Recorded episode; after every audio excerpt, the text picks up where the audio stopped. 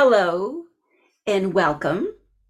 Um, if you will, imagine that we are sitting in a circle, and all around the circle are the phases of the moon. We can connect to the dark moon, and we also see the full moon. And then we see in between the waxing and the waning so that we are in this complete circle. This is the circle I invite you into for this discussion on Hecate and the moon. So let's begin. If you have a candle, I invite you to light your candle if you don't have one lit already. Um, I'm going to be working with this candle that has the sigil of Paonios um, and you can find that at the start of chapter 11 on Paonios the Healer in entering Hecate's cave. So this sigil is comprised of all the phases of the moon. If you kind of, you can see these are crescent moons. Um, and also they represent that opening up and that stretching out. You can see how they're reaching out and we're opening up as we're connecting to the moon and Hecate as the moon. I also have this beautiful obsidian hound um, because you can't talk about Hecate and the moon without talking about the hounds of hers because they are so linked to her from antiquity and so on. So here we go into the energy. We've lit the candle. If you need to, you can just um, we almost didn't do the little ritual we always do, so let's do that. I'm coming out of another recording, so I've done this recently. But Let's counterclockwise, cleansing space. And then we're clockwise, we'll bring space together.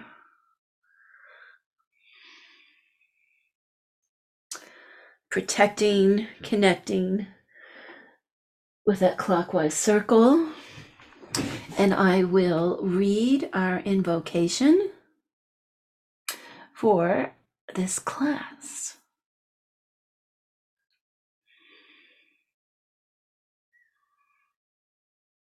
And again, this comes from entering Hecate's cave.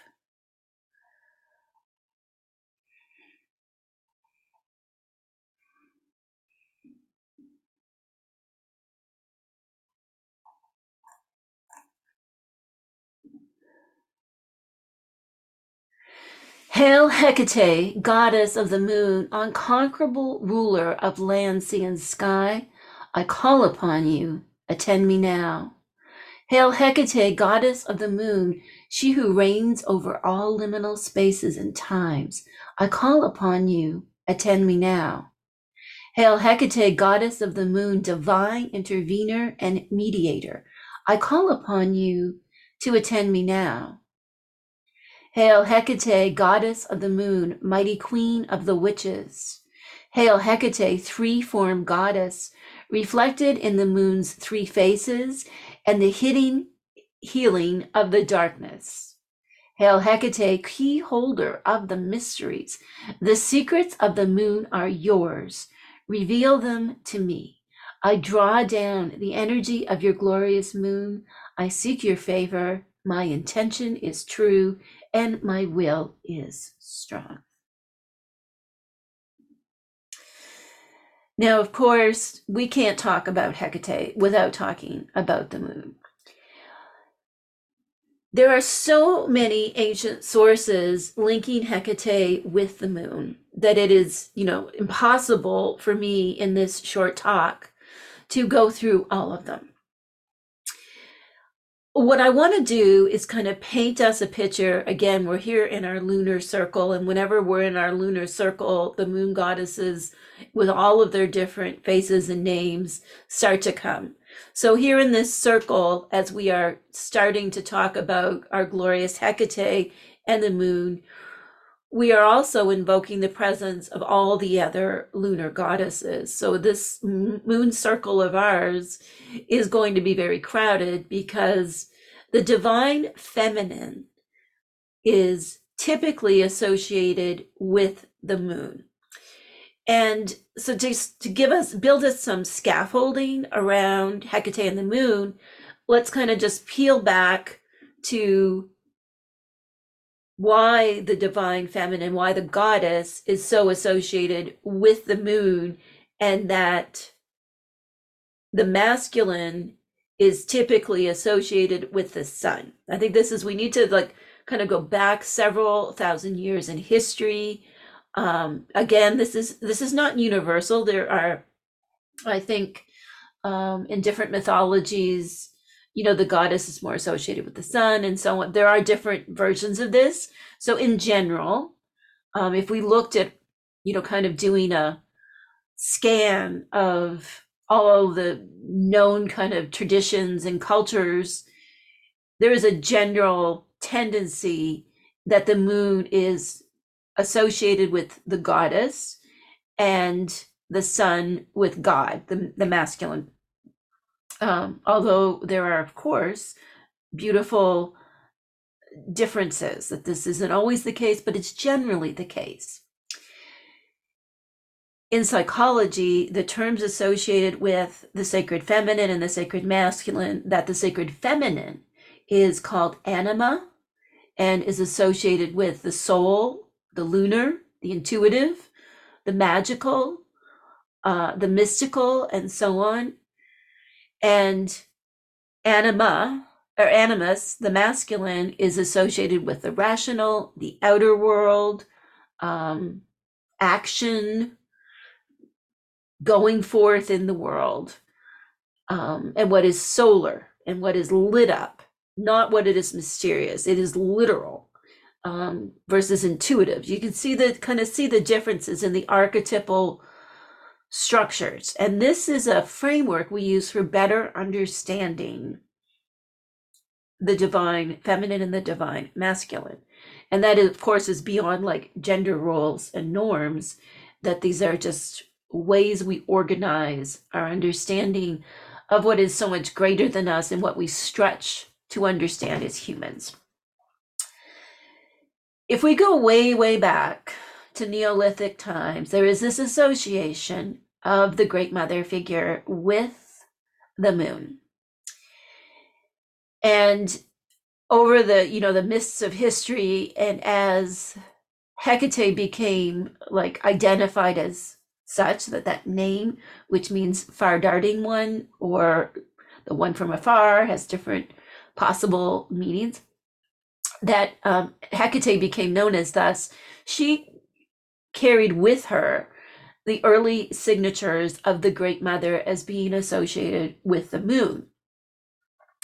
Why the moon, you say? Why not the sun? Why in these areas of the ancient Mediterranean, Isis, for example, associated with the moon, um, Artemis, of course, and Selene, and you know many other faces of the goddess associated with the moon. Why the moon? Why not the sun? Why did the women get the night?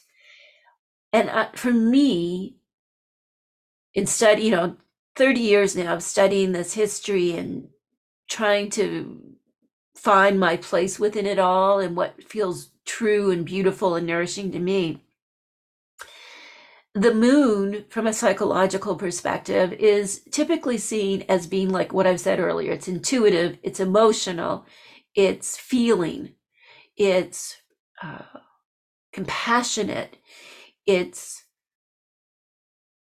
in relation to. It's not, you know, the sun is about power over, the moon is about power with. And archetypally, the feminine, this is what the feminine is the moon, of course, is also that light in the night sky. That is that light in the darkness. That is like that caring mother who comes after a nightmare to soothe the child. You know, the moon, dear Luna, is always there. And to see the goddess whether we would know her as Hecate or Artemis or by many other names, certainly many depictions of the Christian Mary, uh, in particular the Black Madonna, is associated with the moon as well. So to see lunar iconography associated, sorry, lunar symbolism put into this ancient iconography of different goddesses, including Hecate, is the suggestion that, you know, this is about the intuitive, it's about the magical, it's about what lives outside of rationality. This isn't like putting something on a box and measuring it. There is an element of mystery. There is an element of what is wild and can't be controlled. Because if you look at how the moon lights up the night, although when the moon is full, we can see many things, there is always what is unknowable in the night. And the mysteries of the sacred feminine, the mysteries of creation and destruction, are very connected to the symbolism of the moon in the night sky. And this is how the ancients would have perceived it. Of course, here in 2023, uh, we may see things a little bit different in terms of if we try to reduce this down to gender roles and such. But archetypally, looking at this goddess as the great regeneratrix, she is the great destroyer and the great creator. And we see this reflected in the moon's phases. And to the ancients, and even to us now, if you're a Selenophile like I am, a lover of the moon, um, you know, we see the whole cycle, that great wheel of time played out every 28 days plus a bit as the moon goes through first all 12 signs of the zodiac, but it also goes through all of its phases. You know, we see the new moon when the moon hides its face and all is dark. That is that time for reflecting into ourselves, of deeper explorations of who we are. And yet it is also a time of balanced energy. Although we can't see the moon, the moon is very much aligned with the sun, astronomically speaking, astrologically speaking, at that time. So even though we can't see the moon, there's a lot going on there. And it is a time for beginning anew.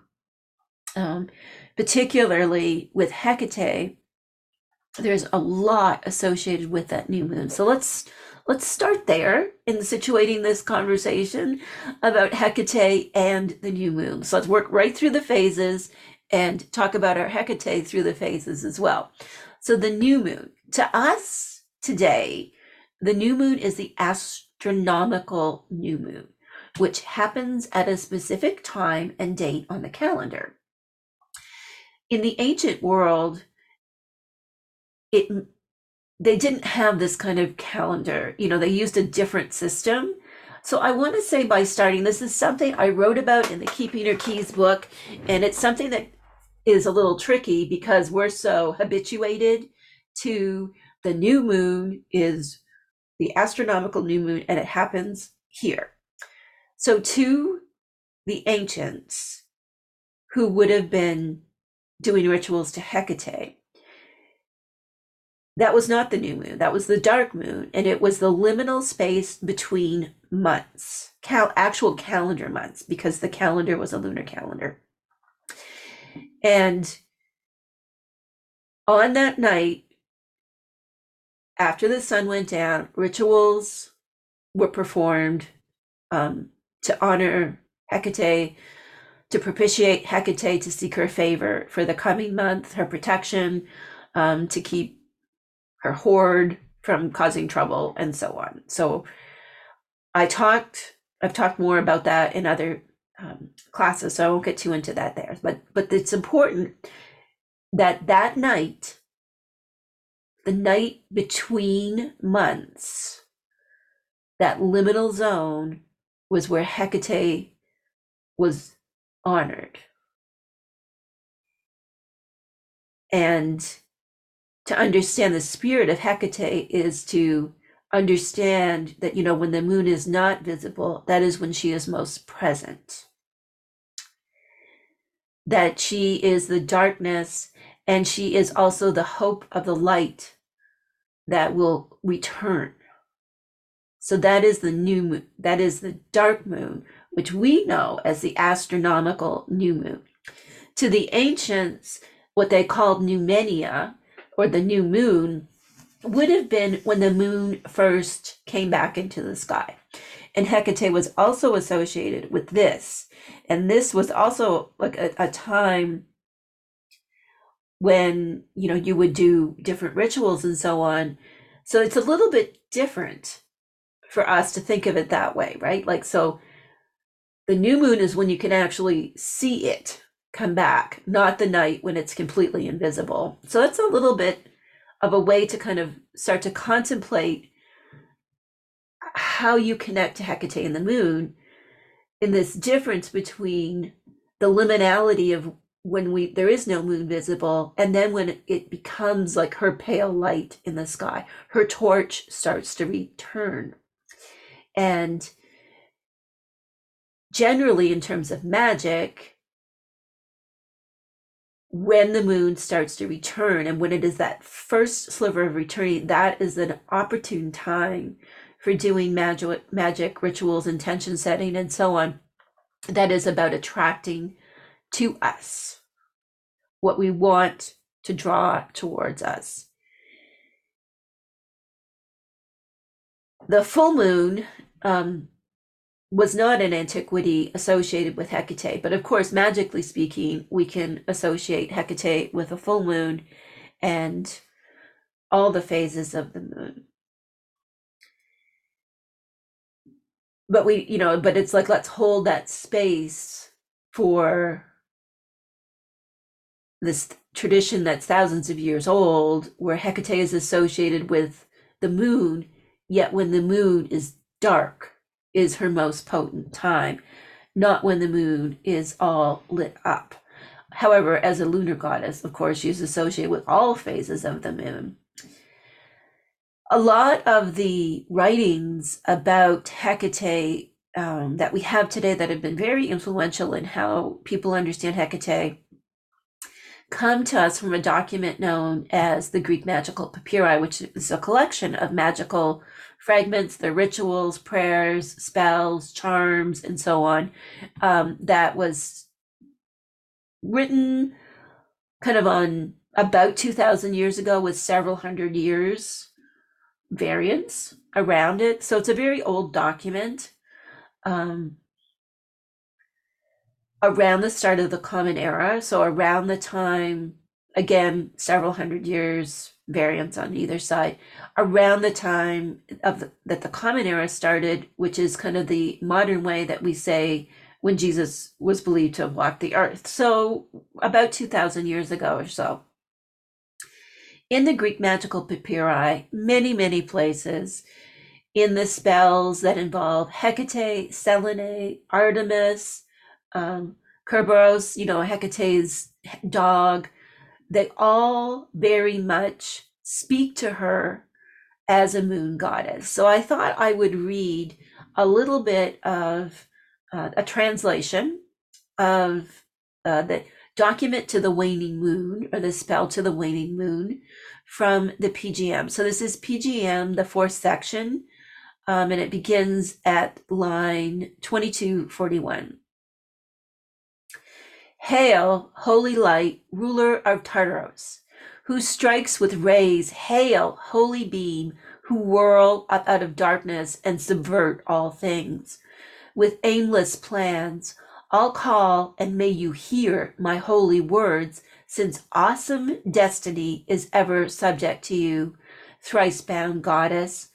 I now adjure you by this potent night, in which your light is last to fade away in which a door opens, closes, sorry, in which a dog opens, closes not its mouth, in which the bar of Tartarus is opened, in which forth rages Kerberos, armed with a thunderbolt, bestir yourself, Mene, who need the solar nurse, guard of the dead.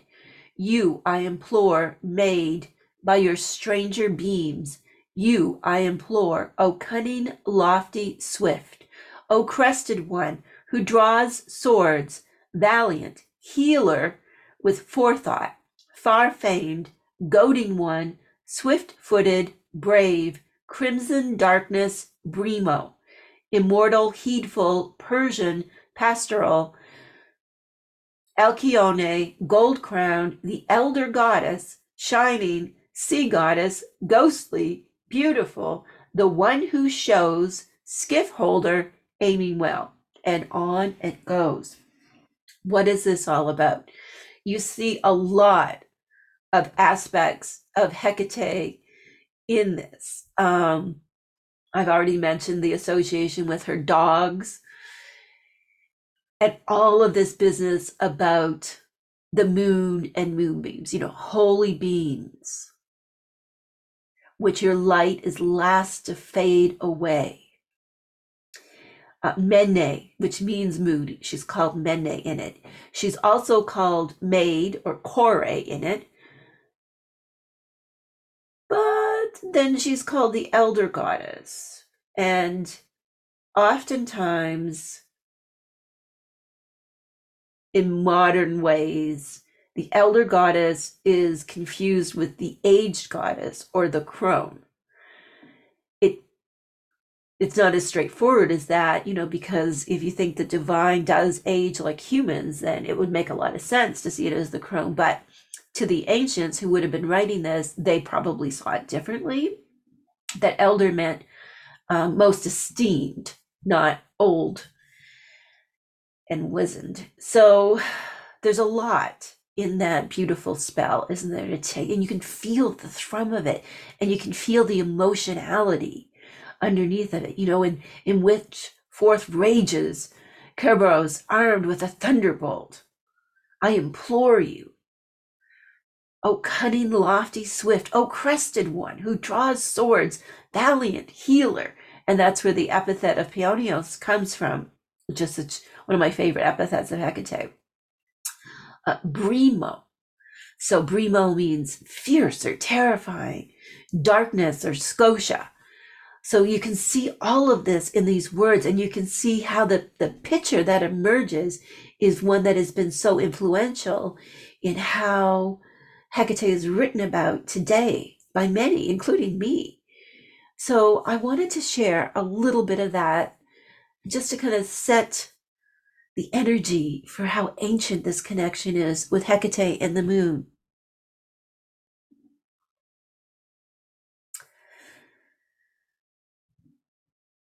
I wanted to also talk about something that's a little bit different and kind of draw from a different ancient historical text known as the Chaldean oracles.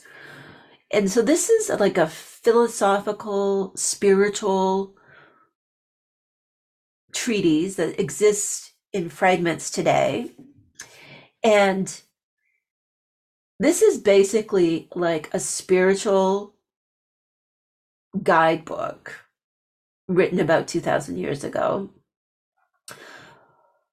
saying you know explaining the order of the universe explaining what needs to be done to ascend and move on and so on so it, it's a very different it's not a spell book this is a book about bigger things and you know having an immediate need and doing some type of working to alleviate the distress. In this hecate is very much portrayed as like this divine mediator and that this divine mediator is the moon. So that the larger forces of the world are beyond earth and the moon and that using the symbolism of Hecate as the moon, when we think of like how the moon sets the tides, how the moon is so influential, we need the moon to have life on earth. Although the sun is necessary, without the moon, you know, like life on earth could not exist. So the two coming together are what is necessary for the flourishing of earth. And in the Chaldean oracles, this is very much how things are written about. And if we consider like the mindset probably at the time where what, what is solar was masculine, rational, the Lord, and so on, the king. And what was lunar was, you know, like the queen, um, the one who was more intuitive, and that these two things coming together made for wholeness, made for life on earth. And it also was the way for us to become whole. They didn't call it wholeness, they didn't call it individuation, but that's what's being described in the Chaldean oracles. So we see this kind of more psycho-spiritual understanding of Hecate as the moon and as a lunar goddess in this very different source. So there's we've got these two big different ancient sources the PGM, which is basically an ancient grimoire, the Chaldean oracles, which is more of an exploration of spirituality. Um, and then we also have sources that describe the, the rituals to Hecate on the Deipnon. And then there's many fictional accounts and many plays in particular that also associated Hecate with the moon. So you'll see this, for example, in Medea's story, um, and other stories where, you know, Hecate, the moon is out and, you know, Hecate emerges and so on in these, like in these plays and stories as well. So there's all these different ancient sources that are very, you know, disparate in what they're about or their, um, their format that reference Hecate and the moon. And then there are existing like magical gems, which I'm so obsessed with, and statues and other things that clearly connect Hecate with the moon. So that, you know, there's this clear portrait of Hecate being a lunar goddess.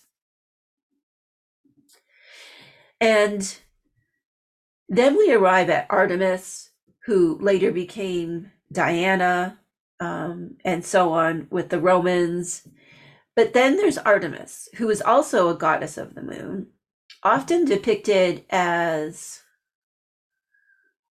young, um, modern terms, we often see her as queer, that she was very independent. Um, she had her arrows that she, you know she was associated with the deer and dogs and so on, and and she was very much on the fringe which is not that different from Hecate being the liminal one, the mediator. It, when you think about it, like the mediator is the one who is the go between between what is over there and where you are now. So that is the liminal space. Artemis is like the one who is over there. Um, so it's slightly different. But in the historical records, Artemis is very much associated with Hecate, and a lot of times they seem to be entwined or merged in different sources. So I wanted to read this passage from uh, Mysteries of the Dark Moon by the amazing Demetra George. So this is what she says about um, Hecate and Artemis and Selene.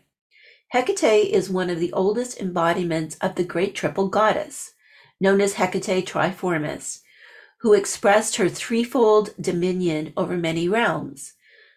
Porphyry wrote, The moon is Hecate. Her power appears in three forms. Statues of this goddess often depict her as three female figures, or crowned with a triple turreted headdress or with three heads. Her three faces reflect the triple extension of her powers over heaven, earth, and the underworld. Here in the realm of nature, she was honored as Selene, the moon, in heaven, Artemis, the huntress on earth, and Hecate, the destroyer in the underworld. In this triad form, she had control over birth, life, and death. As the essence of the moon, Hecate also presided over the three lunar phases in the raiment of Artemis, the crescent new moon, Selene, the luminous full moon, and Hecate, the waning moon. So we see what the great Demetra George is doing here. She's categorizing um, Hecate as the waning moon or the aging moon, the crone moon, Artemis as the crescent moon, the maiden moon, the growing moon, and Selene as the full moon or the mother moon. So she's using these categories to kind of put them into this triplicity. I want to have just a few more notes about our Selene. So, Selene is, to the ancient Greeks, Selene was the personification of the moon. And in a lot of the, the sources that describe Hecate and the moon, and if you think back to that spell from the PGM that I read, you can see this too that this is Hecate is the goddess of the moon. She presides over the moon, and she's also the one with the beams and so on. And so Selene to the ancient Greeks was a personification of the moon. And she rode her chariot across the sky um, to raise the moon as Helios, you know, would put the sun to bed after he drove it the sun across the sky in the morning and so on. So there was this the feminine was associated with moon and then the masculine for the sun. So we see this as well. So to be the personification of the moon goes beyond like any kind of uh, you know kind of presiding over it.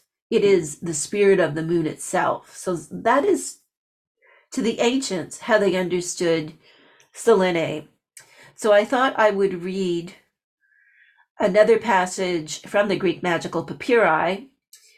Uh, this is from the same section that talks, and uh, sometimes they use the word conflated, but so what I tend to use the word merge. So you can see in this passage that Selene is merged with Hecate. So I'll read you this. Oh, and also Aphrodite. Come here to me, goddess of night, beast slayer, and heed my prayers, Selene, who rises and sets at night. Triple headed, triple named, mistress of night and the underworld, sacred, round whom the star traversing nature of the universe spins. Give heed to me, lady, I ask of you. You have established every worldly thing.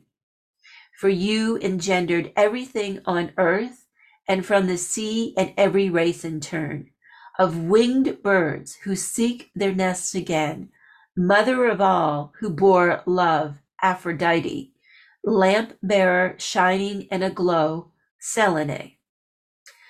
So you can see that the author of this passage was merging Selene and Hecate with the moon and you can see and, and really connect to that spirit i think about the loving healing energy that flows from the, the moon and indeed the author uses aphrodite um, and you know perhaps not calling upon aphrodite as a separate goddess but calling forth the aphrodite agape pure love energy um, in that petition. So it's so beautiful. I want to just talk a few more minutes before I wrap up about the, the lunar and the solar, because this distinction between what is lunar and what is solar, I think, is so relevant to the times in which we live. And if you have ever like looked at a map late at night and you've seen like the world lit up and you've seen how little of the world is actually in darkness at night, I like to use that as a parallel for the way like the state that the world is in that we have been too solar. We are addicted to artificial light. We reject the nourishing night, that we are so afraid of the scary aspects of the night that we forget, you know, that night for us, like when we are home, safe in our houses and we're eating supper, uh, we're doing all those things that we can't do when we're out in the world. It's the moon is private time, right? That we, but we've become so hooked on what is solar, on, you know, so the moon is reflection, solar is projection. The moon is contentment. The sun is success. That we've become so hooked on what is solar that it's led, you know, to uh, for us to completely make a mess out of the planet.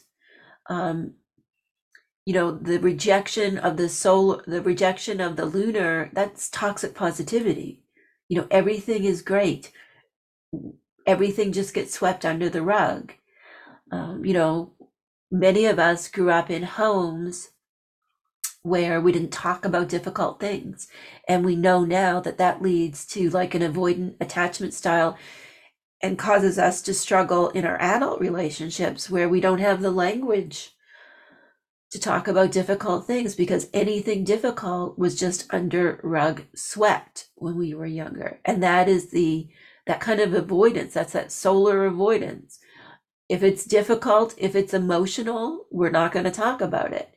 So I do feel that the rise in popularity and the interest in, you know, lunar goddesses is very much connected to our individual paths towards individuation, our journey to wholeness, our, our healing journey.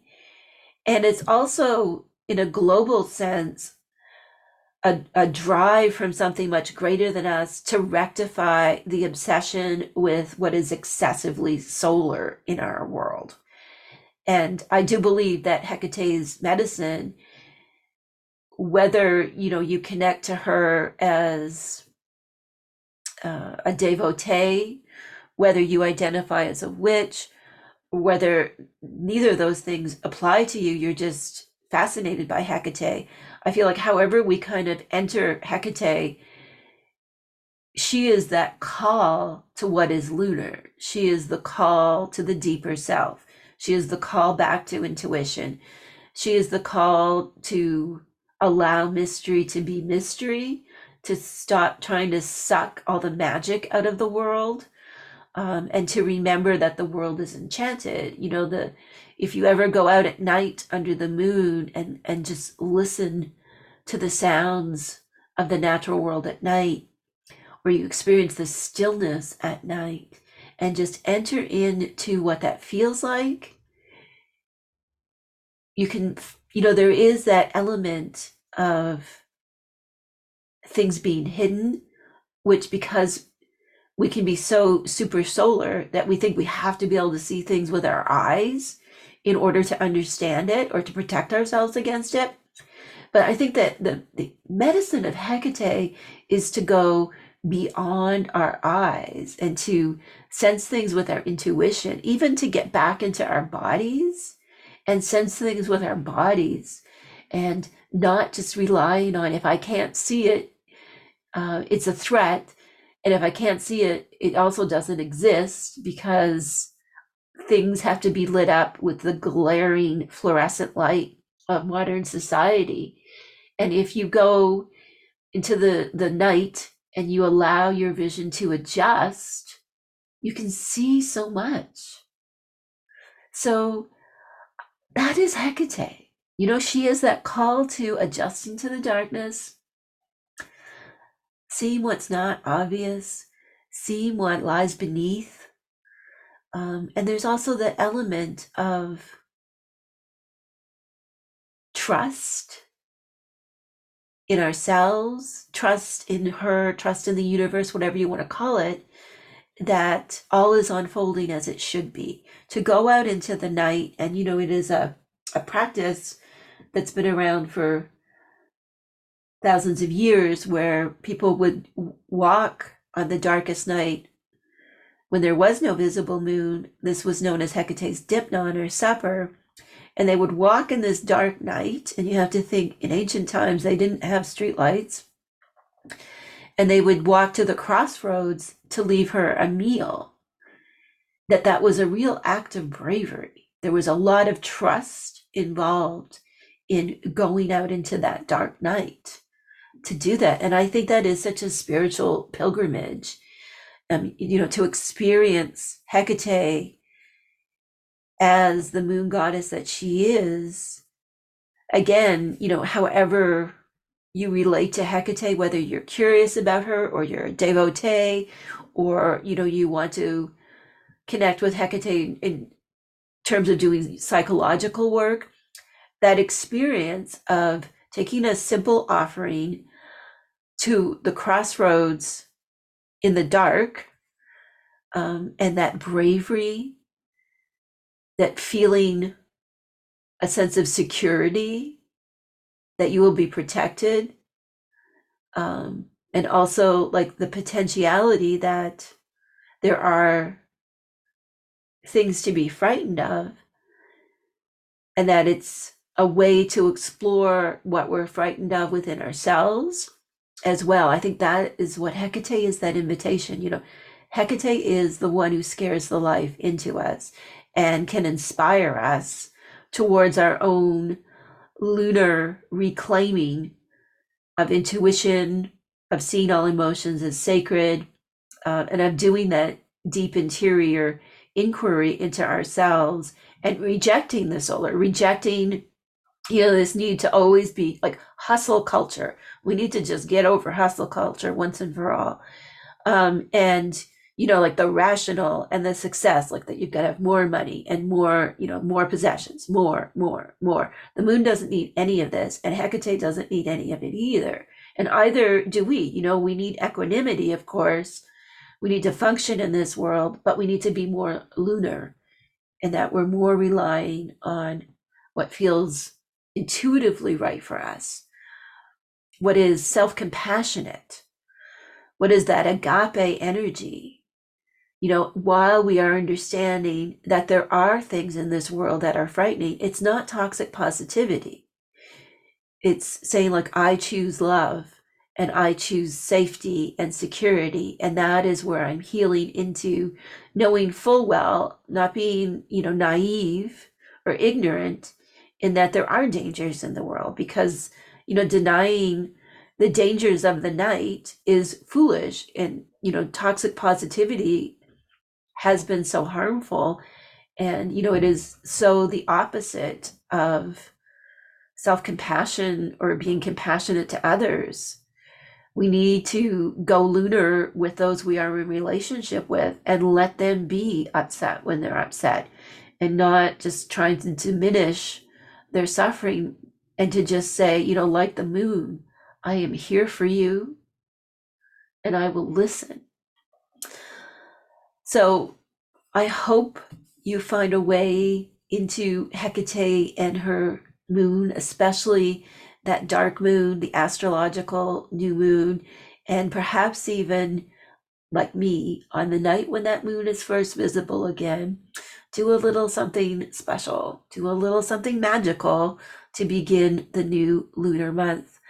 Of course, uh, the lunar cycle is so important to me that I structure all my courses and the academic year in my organization, the Covina Institute, around the lunar calendar. So we start the day after